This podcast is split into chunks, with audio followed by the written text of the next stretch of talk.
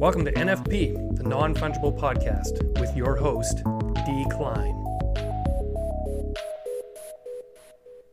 Did you know that one of crypto's best use cases is also a tax saving strategy? I'm talking about donating crypto to your favorite charity. The Giving Block makes it easy for the crypto community to support important causes with Bitcoin, Ethereum, and dozens of other cryptos. Choose from over 1,200 vetted nonprofit organizations, donate any amount, and then hold on to your tax receipt. When it's tax time, you could save big. Your donation could offset some or most of what you owe on that huge capital gains line. Make smart money moves while making a difference. To learn more, visit thegivingblock.com slash NFP. That's thegivingblock.com slash NFP. And let's show the world that crypto is good. Hey, this is NFP, the non fungible podcast, with me, D. Kleine. Today's episode is brought to you by the Koii Network. Koii makes minting NFTs super easy and inexpensive. Just drag and drop your file using their NFT wallet, Finnie, and Koii takes care of the rest. Minting costs as little as one cent, so you can create as many NFTs as you want. And when they're viewed by other people, you even earn Koii tokens that you can use to fund your next series. Check it out at koii.network.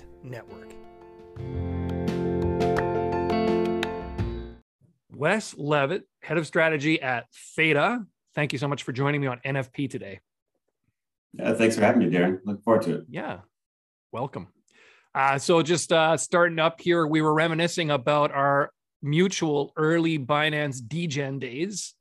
I was telling Wes how I bought Theta token at three no three tenths of a cent. Yeah. I was looking it up today on my uh, Delta, you know, the portfolio thing. That's where you can see mm. all the times you've lost money. Um, and, and I and I I I I made good money on. I sold it when it tripled to one cent. Yeah, I, I got it. I mean, I was dabbling in the space in 2015, 2016, like a lot of folks, and then 2017 got a lot more serious into it, and that's when I joined Theta Labs. Shortly after that, it's all a lot of those same stories that you don't realize all the nonsense Binance trade you were doing until you have to go back and say, do your taxes and account for all those. And you're thinking, what was I thinking? yeah, well, you know, mine was mostly capital losses, frankly, at that time.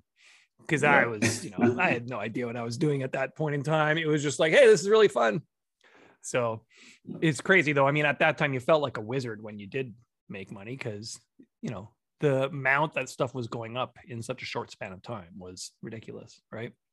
Yeah, and that's how much so much of development in crypto is getting done anyway by fumbling around, trying different things, iterating on it. So you know the early mistakes you have in the space is just kind of part of the course. That's that's just how crypto you know moves forward. For sure. But you know, when you look at Theta in particular, like I remember at the time going, oh, Theta video streaming was was even at that point in time, that was kind of the premise of mm-hmm. Theta and um, it's kind of stuck to that. And I mean, there are not a lot of tokens I can think of from that era that have seen the success and growth and development that Theta has. Because, like I told you, I had plenty of tokens that were just pipe dreams. They were just worthless, you know. So, I mean, Theta's had enormous growth. Yeah, it, it, I think a lot of that is just when you when it's the peak of the hype cycle, whether it's 2017, you could argue 2021, maybe now, you see a lot of stuff being thrown at the walls. Uh, it, Theta is, uh, is built a little differently. You know, both of our, our co-founders, uh, CEO Mitch and our CTO JE, uh, both have exits under their belt from before. They're pretty experienced uh, uh, startup founders. And so they, they look at this in kind of a long-term vision and, and actually are thinking through how to execute on something bigger. So I think you compare that to a lot of the things that got spun up in 2017, where it was literally just come up with any premise you can for a cryptocurrency so we can launch as soon as possible and get in on it. I, am not surprised the vast majority of those didn't didn't stick around. yeah, yeah, yeah.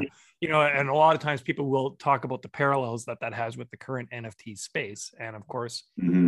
that's what this show is all about: is NFTs, art in particular, but NFTs in more general. So, Wes, can you tell me when exactly did Theta make the pivot over into NFTs? Because from what I recall, it was more of a video streaming infrastructure emphasis. When did NFTs pop onto their radar? Yeah, that that is right, and that that's uh, I, would still say our main focus. We we think uh, about what core to what we're building is infrastructure tools for for video, decentralized products you can use in the video and entertainment space. Um, but as part of that, we work with a lot of entertainment companies, uh, and, several of them are early investors in our company, like Creative Artist Agency, Samsung, Sony Ventures. Uh, and so uh, we didn't make NFTs a focus, but because Theta is EVM compatible, it is uh, relatively easy to just, uh, if you're familiar with how to make an NFT or how to launch a contract using them on Ethereum, you can do so very easily on Theta. Um, and eventually it got to the point where we were hearing from uh, a lot of folks, Creative Artists Agency being the biggest one, who were uh, really getting excited about using NFTs. This all started, I would say, the biggest uh, where it really hit was very late 2020, early 2021. Mm-hmm. Um, uh, and, and, you know, eventually at some point it became, you know, we have the capability to to put out products using NFTs, and we we see this demand directly from people we work with. Uh, it makes sense to to start building those out. Not only just because it is also an interesting thing to be building with NFTs, but we see that as something that could be part of a holistic, uh, like a suite of products in the decentralized space we can offer entertainment companies. And if NFTs are the things that are getting exciting, uh, getting them excited now, that's a great uh, first way to get involved with them.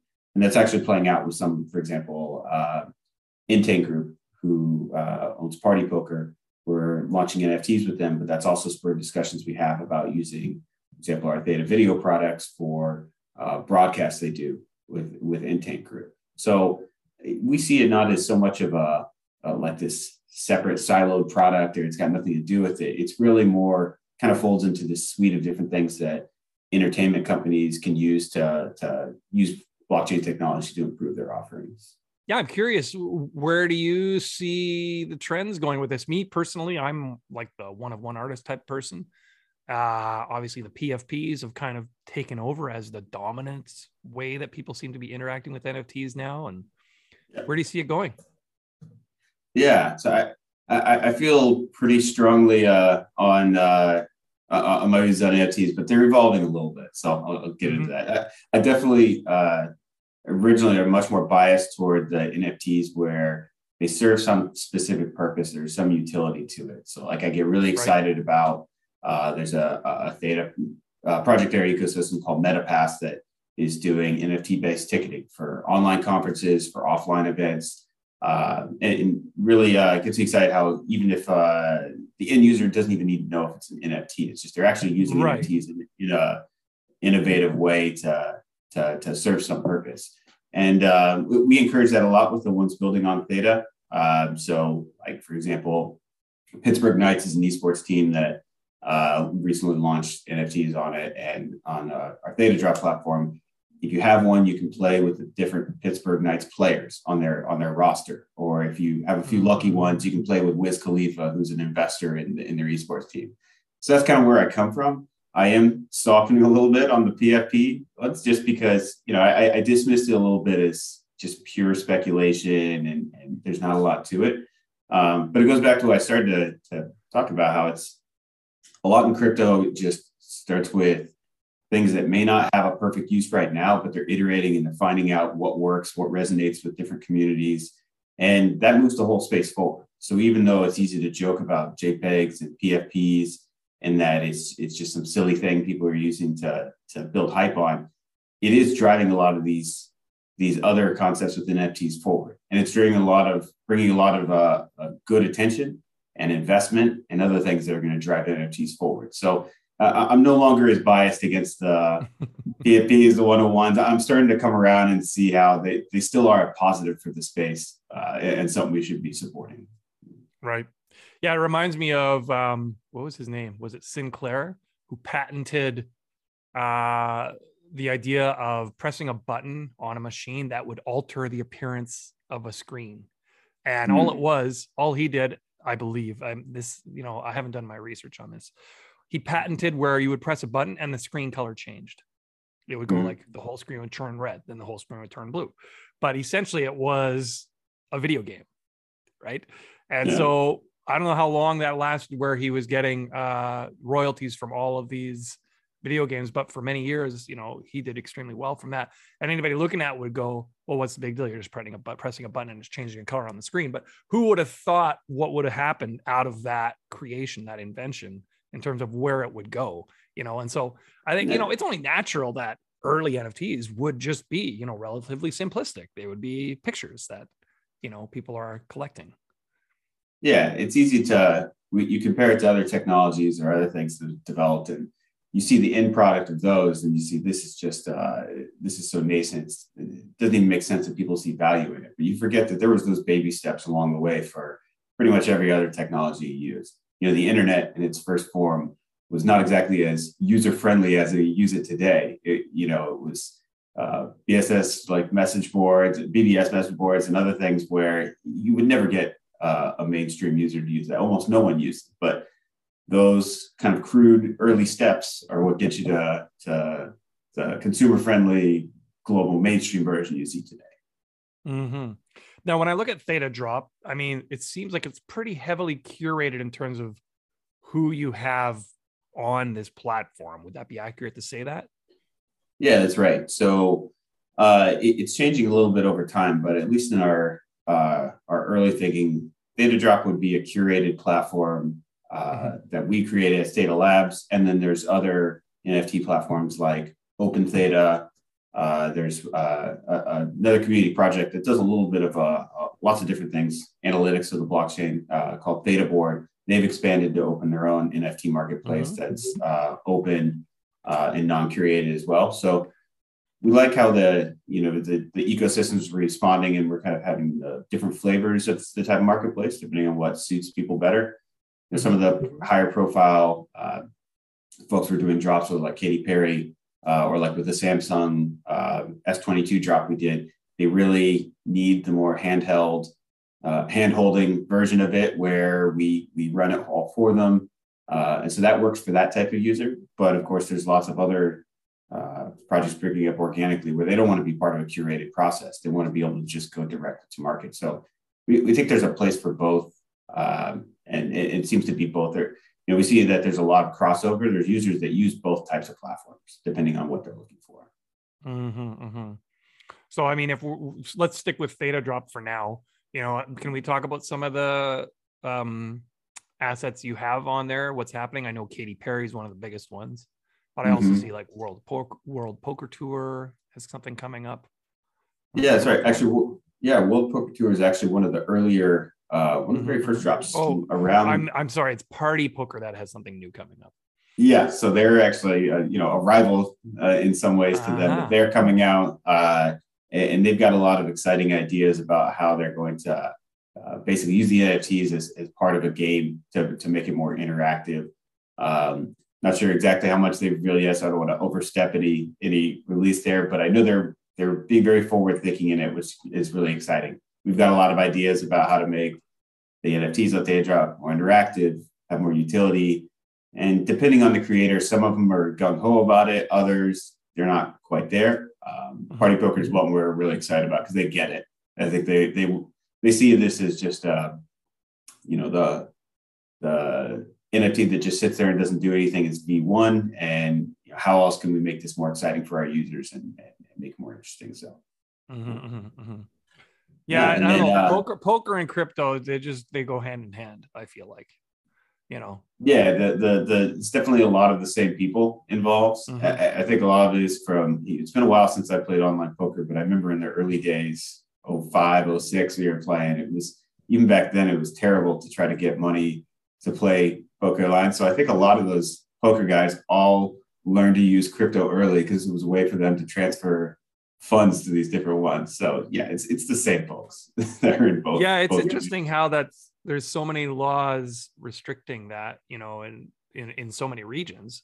You know, yeah, I mean, people find a way. So I don't know. I don't know if the laws hmm. actually accomplish a whole lot, you know, honestly, in those cases. Yeah. That's just a matter of my uh, opinion. Yeah. But yeah. Quick break here for the giving block. In the past year, the number of nonprofits accepting cryptocurrency donations increased tenfold on the Giving Block. Since 2018, the Giving Block has been making it easy for nonprofits to modernize their fundraising by accepting crypto donations. Organizations of all sizes can sign up and get started in no time. Nonprofits are saying that crypto is the future of fundraising. Find out why at thegivingblock.com slash NFP. That's thegivingblock.com slash NFP.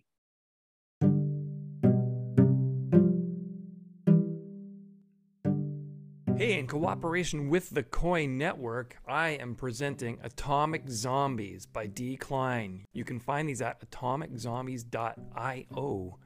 We've got 10,000 zombies that will eventually be available, each with their own set of random generative characteristics. You can watch your zombies' characteristics unlock, emerge, and evolve as they receive more attention online, powered by the Koii Network and proof of real traffic. Check it out at atomiczombies.io. Yeah, there's a couple other ones we're really excited about. Resorts World Las Vegas, which is uh, this, the newest casino out there. Uh, we're working with them to release somewhere you'll get these VIP stays where it has uh, features you can only get at the casino with the NFTs from Theta Drop. Oh, really? Interesting. Yeah. Um, and same thing with the Samsung ones that just came out. Anyone in Korea who bought a new S22 or the Galaxy tablet, they could uh, claim an NFT from that and uh, I think about 120,000 of them did, uh, and claim those on Theta Drop. And then Samsung's got some other things in the works where basically, like in the coming months, uh, we'll have exclusive access to, to things where you have to have that NFT too. So that it's kind of um, couple of examples of what we're, we're getting at, where we want it to to mean more and to do something else uh, rather than just be a, a collectible. There's a place for that too, of course, but that's sort of the the, the tack that we're taking with our Theta Drop platform. For sure, for sure. Yeah. And so then uh, I wasn't actually aware of Open Theta. Open Theta would be more like your OpenSea type thing, obviously. Right. Yeah, exactly. This is a place that any artist could go and uh, sign up and create their works, for example. Yes. Exactly. Would that be correct? Yeah. yeah. And with that, have you had, you know, um, artists of significance that you know of, or series or collectibles of of particular note on that platform? I don't even know. It's new to me. On Open Theta. Yeah. Yeah, I my perception and the ones I've seen is it tends to be uh, a lot that are folks from the Theta community that built out. Um, mm-hmm. But that's something that I, we're we're watching. We'd like to encourage more uh, to to broaden out, and obviously, always want the ecosystem to grow and to pull in other folks from outside of it. Um, since it's third party, we don't run open theta. We're not really taking direct action, but just as you know, right. always wanting to encourage community projects to expand. That's something we're, we're excited to, to see them do more this year. Mm-hmm. Now, I mean, with this, you know, uh, you know, obviously the bane of most artists in the traditional Ethereum space is gas fees and mm-hmm. you know traffic and so forth. What's the artist experience like um on theta then in comparison? Yeah certainly that's one of the things that's going to be a lot uh, easier for any artist using theta. So the, the gas fees are going to be in the order of uh, 20 or 30 cents um, and, and uh, the block times are short enough that you're going to see a transaction uh, usually it'll be completed within let's say 20 seconds and, rarely if, if ever failing so at least uh, compared to my experience, the NFTs or frankly anything on Ethereum, that part is a big win. Um, the trade-off, of course, is it's uh, Ethereum is a bit of a victim of its own success. It's like uh, yes. it's like a restaurant you can't get into because it's so crowded. Like that part's not good, but everyone's there for a reason because even more so than that example, like there's a network effect. You want to be where everyone else is on it. So to that end, uh, we're working on some bridges uh, between the two. Uh, for example, like Meter.io, we use as a bridge to Ethereum. There, uh, what one thing we want to expand that to is to make that easy to use for NFTs between the two platforms.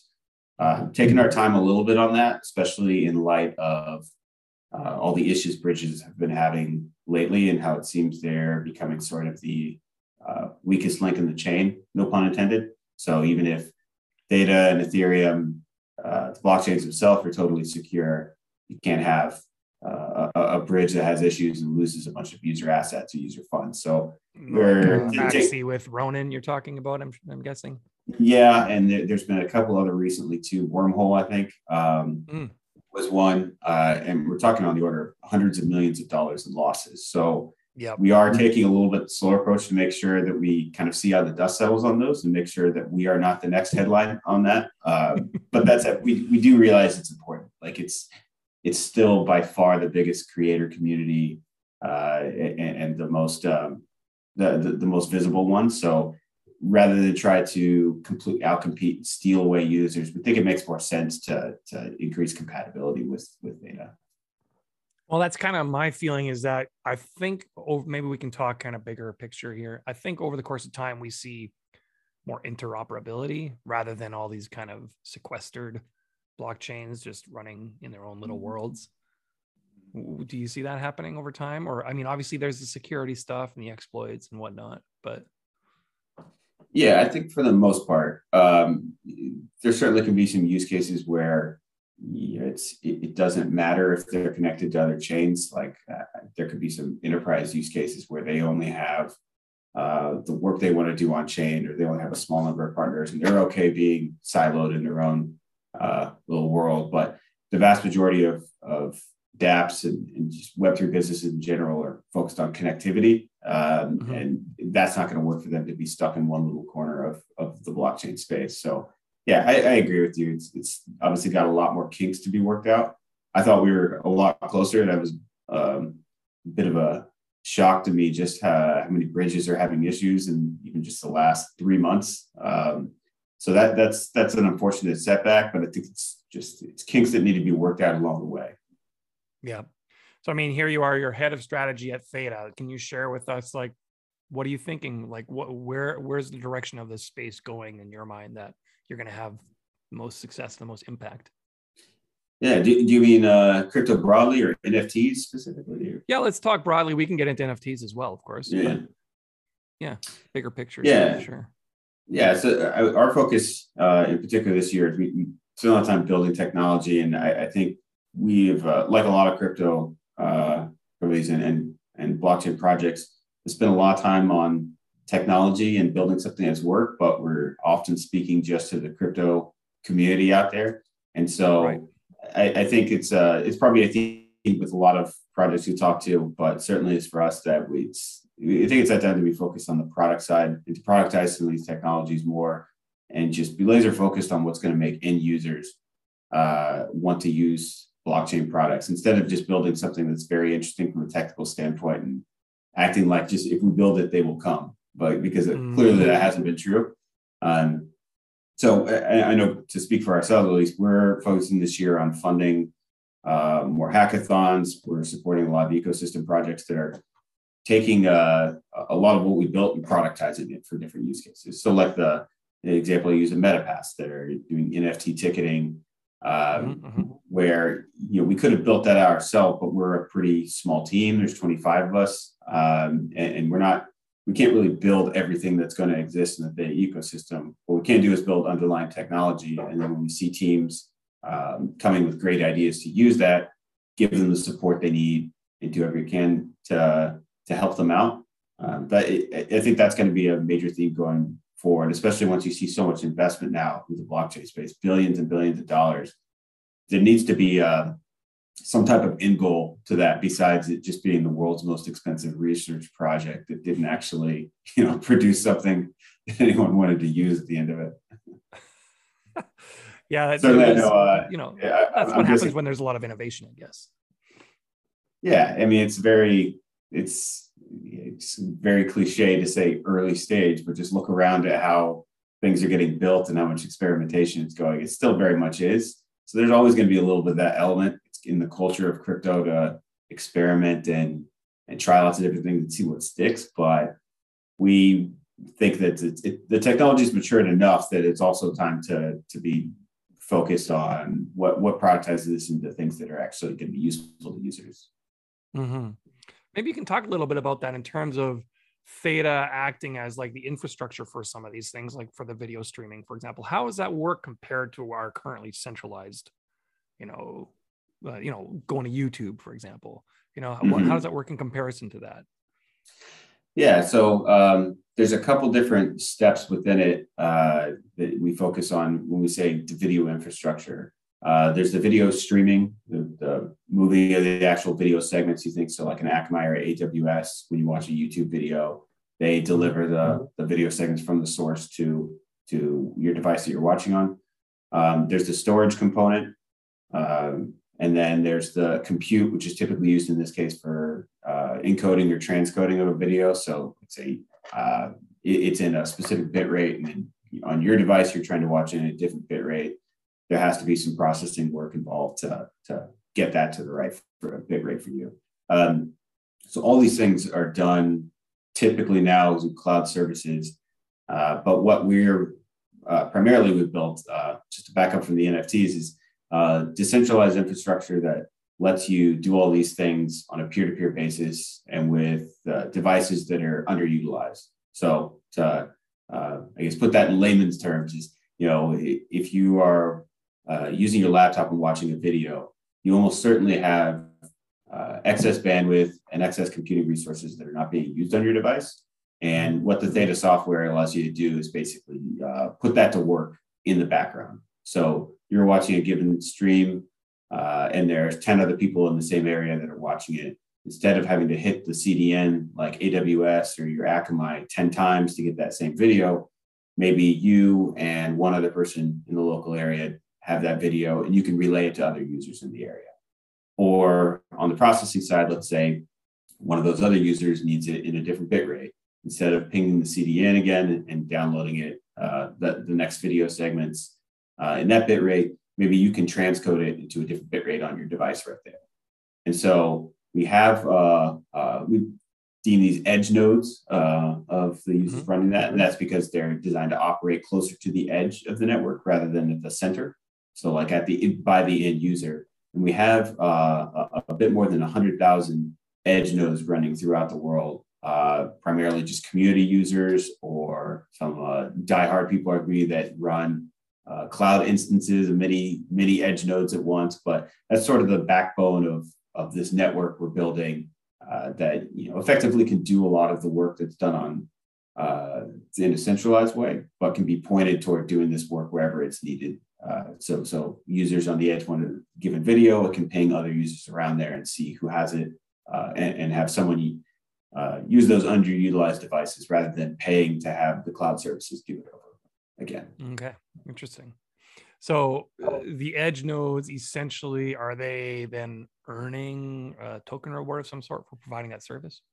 Yeah, that's right. So that's the rather than it being uh, if you're familiar with crypto jacking where someone basically like you know install something on your computer that does the yeah. work for them this isn't something that's just is uh, pirating a user's resources for every little amount of work they do whether it's sending a video segment to their neighbor whether it's uh, encoding a, a, video segment to send to someone else uh, coming pretty soon as we roll out the storage component which is sort of an alpha release right now um, but if they're storing video or, or even other types of data uh, in the future, NFTs storing on your device, for example, um, they get paid for each of these things along the way in uh, very small micro payments for each given one, but of course adds up as your day to day with, with your, your computers using the software to, to provide these services. So this brings up kind of an interesting thought. Anyway, I, I think it's an interesting thought when I think about you know internet censorship and how people mm-hmm. maybe don't have access to information in certain regions because of those centralized providers. Um, does theta then enable people to have access to that? You know like you think about russia and ukraine and how much misinformation is happening in those mm-hmm. regions for example. You know is there a way that, that people can have access to information because of these new solutions rather than the kind of heavily centralized internet providers yeah, so we haven't made that uh, censorship resistance a specific focus of what we're building. I mean, just mm-hmm. for some quick backstory to kind of uh, understand where our heads are at with that. Where this came out of is we, uh, our, our, company was founded as a video streaming platform ourselves called Sliver TV, which uh, years later along the way was renamed to Theta TV. And the idea of using the, creating this decentralized network to begin with was to solve our own problem because we were spending 50% of our our uh, expenses were CDN costs, and that's uh, uh, as a startup uh, without an infinite runway. That's obviously not a not a sustainable situation for us. So we were thinking of it as uh, a, a way to solve this from a cost standpoint. And as a video platform that benefited from it, started talking to other video platforms, some of our investors like Samsung and Sony about is this something else that would be interesting to you as well? This is, these are the benefits it can bring you. And so all that is to say is we looked at it from an enterprise with an enterprise hat on to begin with. Um, but that said, you're, you're very familiar with the, the ethos of crypto. There's been a lot of folks that have been drawn to what we build for other reasons, like censorship resistance. And even though it's not something we are super focused on building products of, we have released uh, versions of the Edge Node, for example, where you can stream directly peer to peer to other users. And it's relayed entirely by other people running Edge nodes. There's nothing centralized in the entire system. It, uh, is, and there are some people that are using that as basically as a way to broadcast that's uh, effectively completely censorship resistant. And so I, I don't think that it's something that uh, we necessarily will focus on building out, but because uh, most of what we build is open source anyway. Uh, it, it is something I think you're gonna you're see interested parties build out more, uh, and, and, you know we, we, think that's that's fine too. That's part of releasing open source software. Is you're going to see uh, people find it, different ways to use it or build in different directions you didn't even think of to begin with. So, mm-hmm. yeah, let's return to the NFT conversation a little bit. You know, I'm talking about we were talking earlier about how you know you see things broadening in the space where do you see that going with nfts obviously you're talking about utility being kind of a big element of it mm-hmm. but what spaces do you think nfts are soon to disrupt potentially yeah I, it's it's it could be potentially almost anything the way you see them right. thrown out for every single thing you can think of i just saw rishi sunak the uh, the finance minister of the UK is, is trying to get the Bank of England to release NFTs for some pilot. Yeah, explain that to me. Do, do, what do you know about I, that? I read a little bit about it. And they were talking about being like a singular NFT, they're like the UK is going to release an NFT. I'm like, what? That's so strange. Was that just a miswording or? It seemed a little publicity stunt to me. I mean, the article I read said that they wanted to show that the Bank of England is innovating and we're not getting left behind, but it sounded a little gimmicky to me. But um, so I, I, think anything and everything is going to try how NFTs can be used for it. Um, but I do think some things are a lot more likely to be used than others. Um, one thing I've seen emerging the last couple months, uh, it, has been talked about for a while, but I think it's gaining traction. The idea of NFTs being sort of the, the key piece of your digital identity. And of course, there's been mm-hmm. there's been companies using crypto as, as digital identity for for years and years. Civic, I know that was a big focus. That's maybe still a big focus for them, but they've been around since you know the days we were early days we were talking about. Um, it's another one I it, bought in the early days, and it never got back yeah. that I paid for it ever. yeah, but nothing it, against Civic. It actually does seem to have a utility, but I bought it at yeah. the peak. Yeah, yeah, like lots of. Uh, but they, I, I see more people uh, talking about using in, the uh, an NFT is basically like the key to your digital identity, and it does make a lot of sense now that people have already sort of organically just decided to start using these NFTs as their digital identities. It, it, it, as simple as just like the profile pictures, and that's another reason why you know I, I, was one of those who was quick to, or on the early days was would, would mock those use cases. But when you really think about that, the silly uh, profile pictures and, and people using that uh, on Twitter, everything, it is kind of a nascent form of using as your digital identity. And if that you can sure. link that with something on chain that can be used to unlock things, which you know we've done similar things with with uh, with Theta, where we're using it as sort of like a digital uh, identifier for DRM for video streams. And so you marry those two things together, and it actually starts to look like uh, almost organically that's that's kind of springing up where that becomes your digital identity both um, you know visually if you choose to if you want to identify it but behind the scenes that is also uh, maybe the that that same nft is how you would decide which of your records gets shared. Like instead of using a facebook one click login you have one that's powered by your nft where it's uh, all, all the controls are on your side rather than you assenting to you know, you, you have to agree to Facebook's rules on there, but the reality is at the end of the day, they're the one transmitting the data. You have no say once you click that button and how your data is transmitted.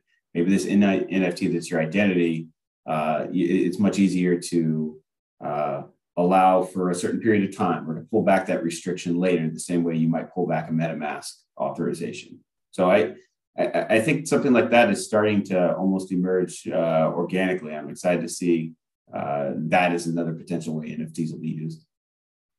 Yeah, it's interesting. Along with that, I often am concerned about the security side because let's say I've got this whole digital identity wrapped up in this PFP and you know it's connected to all of these things and then there's some sort of vulnerability or I fall for a phishing email or whatever.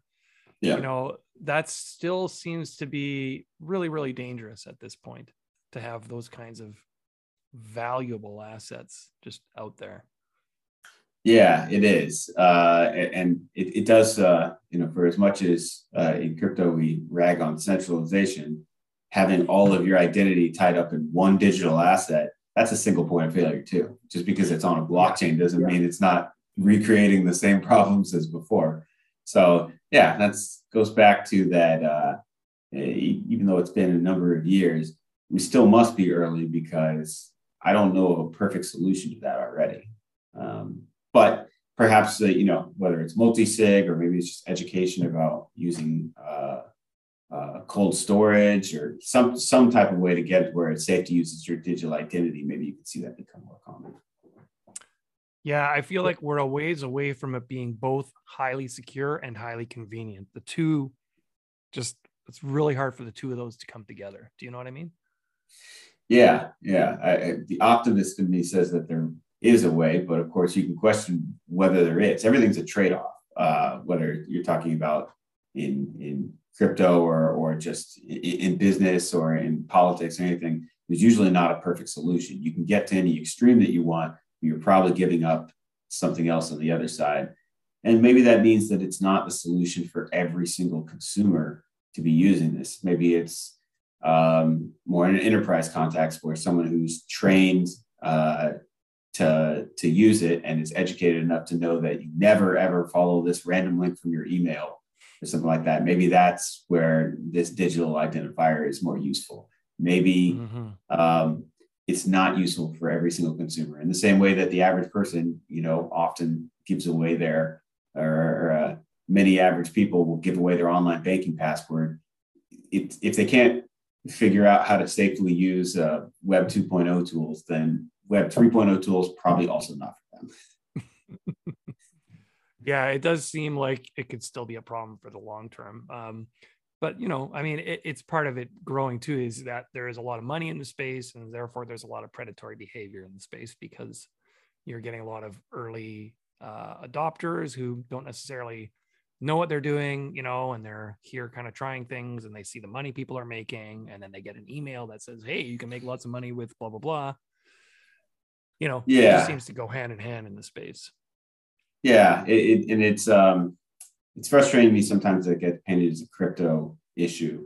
Crypto has its own idiosyncratic parts to it that uh, maybe makes it easier for for scams in a lot of ways. I mean, part of it just that they're bearer assets. If they're gone, they're more or less gone. But that kind of predatory behavior, uh, like you said, it, it, follows the money. You know, if yep. it was before there was many Wall Street regulations, you had people uh, making uh, fake reports and you know uh, on a company or they have them lying uh, spreading rumors about a company in the news so that the stock goes down and they buy it after the, the rumor gets spread or in 2005 2006 2007 when the real estate market in the us is heating up you had all these predatory mortgage companies who were just outright lying about loans they were submitting to mortgage companies there's always going to be fraud if there's a lot of money involved because it's a target for the same people who are just they're a scammer. They're going to look for something that's hot and has a lot of money involved with it. I don't know if it's really a uh, an issue that crypto has something wrong with it. There's so many scams. I think it's just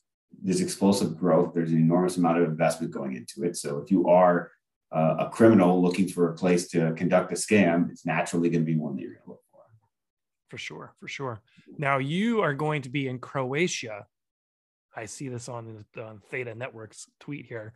You're going to be uh, there at the uh, Web three festival. There, uh, maybe mm-hmm. you can drop some hints about uh, some exciting stuff that's happening at Theta in the next little while. You want to, you know, give listeners a little bit of a inside Yeah. So um, not not really inside information, but you know, sure, some color. Yeah. Nothing shady. Uh, yeah.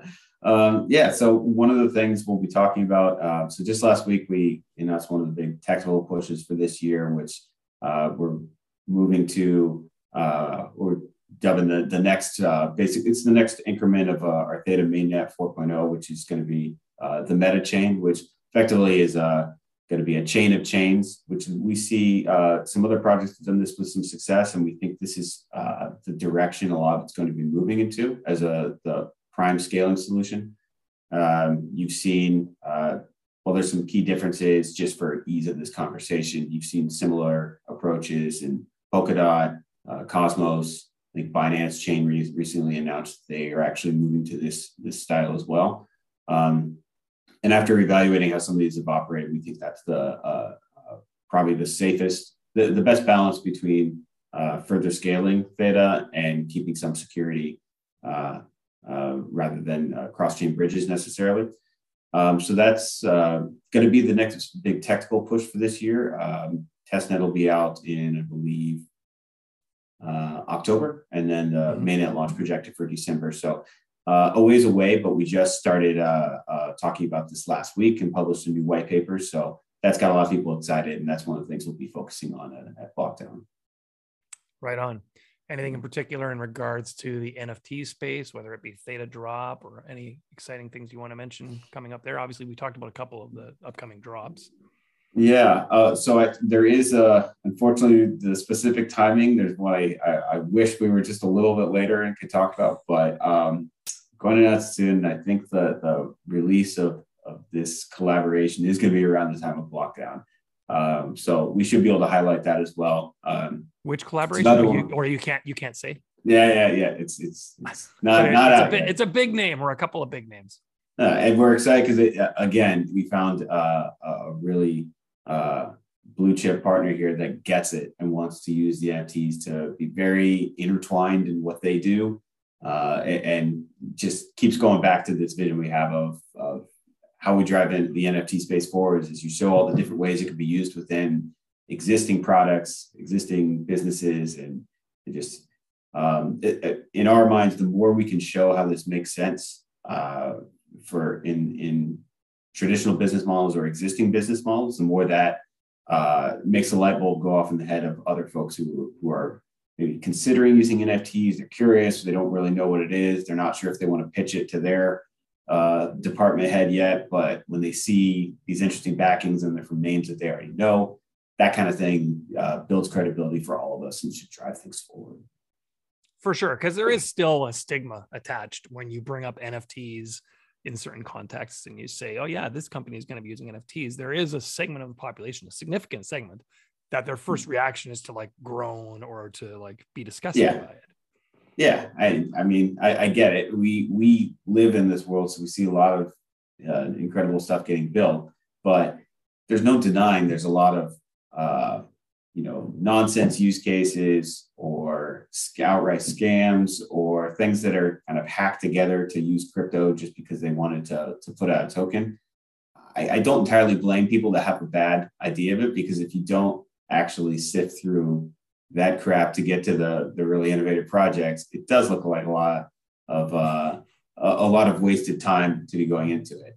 And, and some of it's specific to the the sector. I don't know how much you follow gaming but there is a an enormous uh, stigma and, and uh, now uh, outright backlash against NFTs in the gaming space. Uh, mm-hmm. It, I think before they were skeptical because it sounds like the microtransactions they already hate. But then when a few tried to introduce it, they pushed back hard, and now it's almost like uh, a, a gaming company. It's difficult to even bring up NFTs. I can see how I think Ubisoft was one of the ones that had the biggest backlash. Yeah, and, and, I think Square Enix too also yes. wanted to incorporate something, and I, I, don't know what the status is of now. A lot of them have had to back off.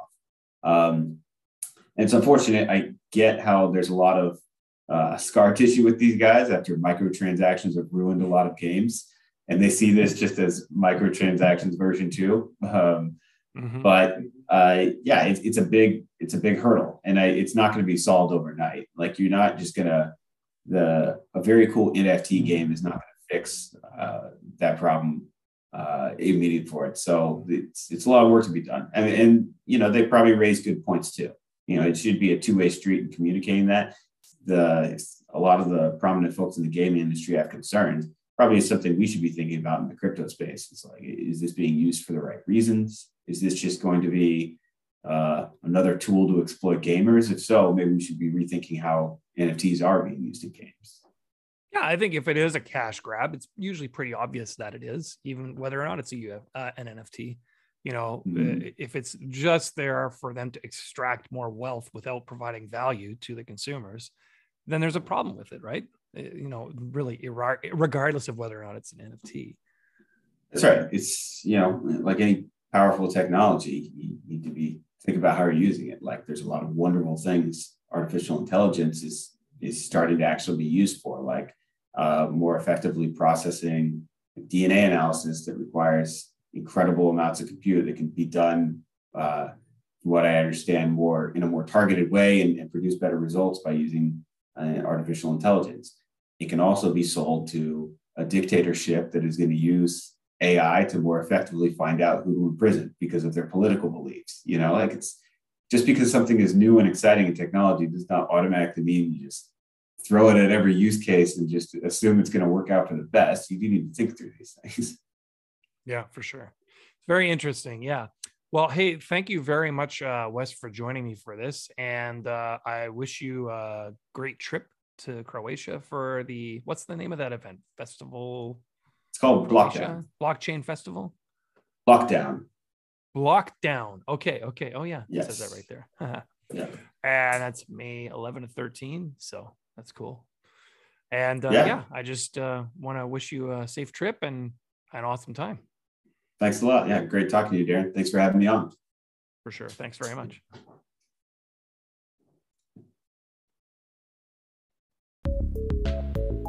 Thanks again for listening to the Non Fungible Podcast. See you again soon.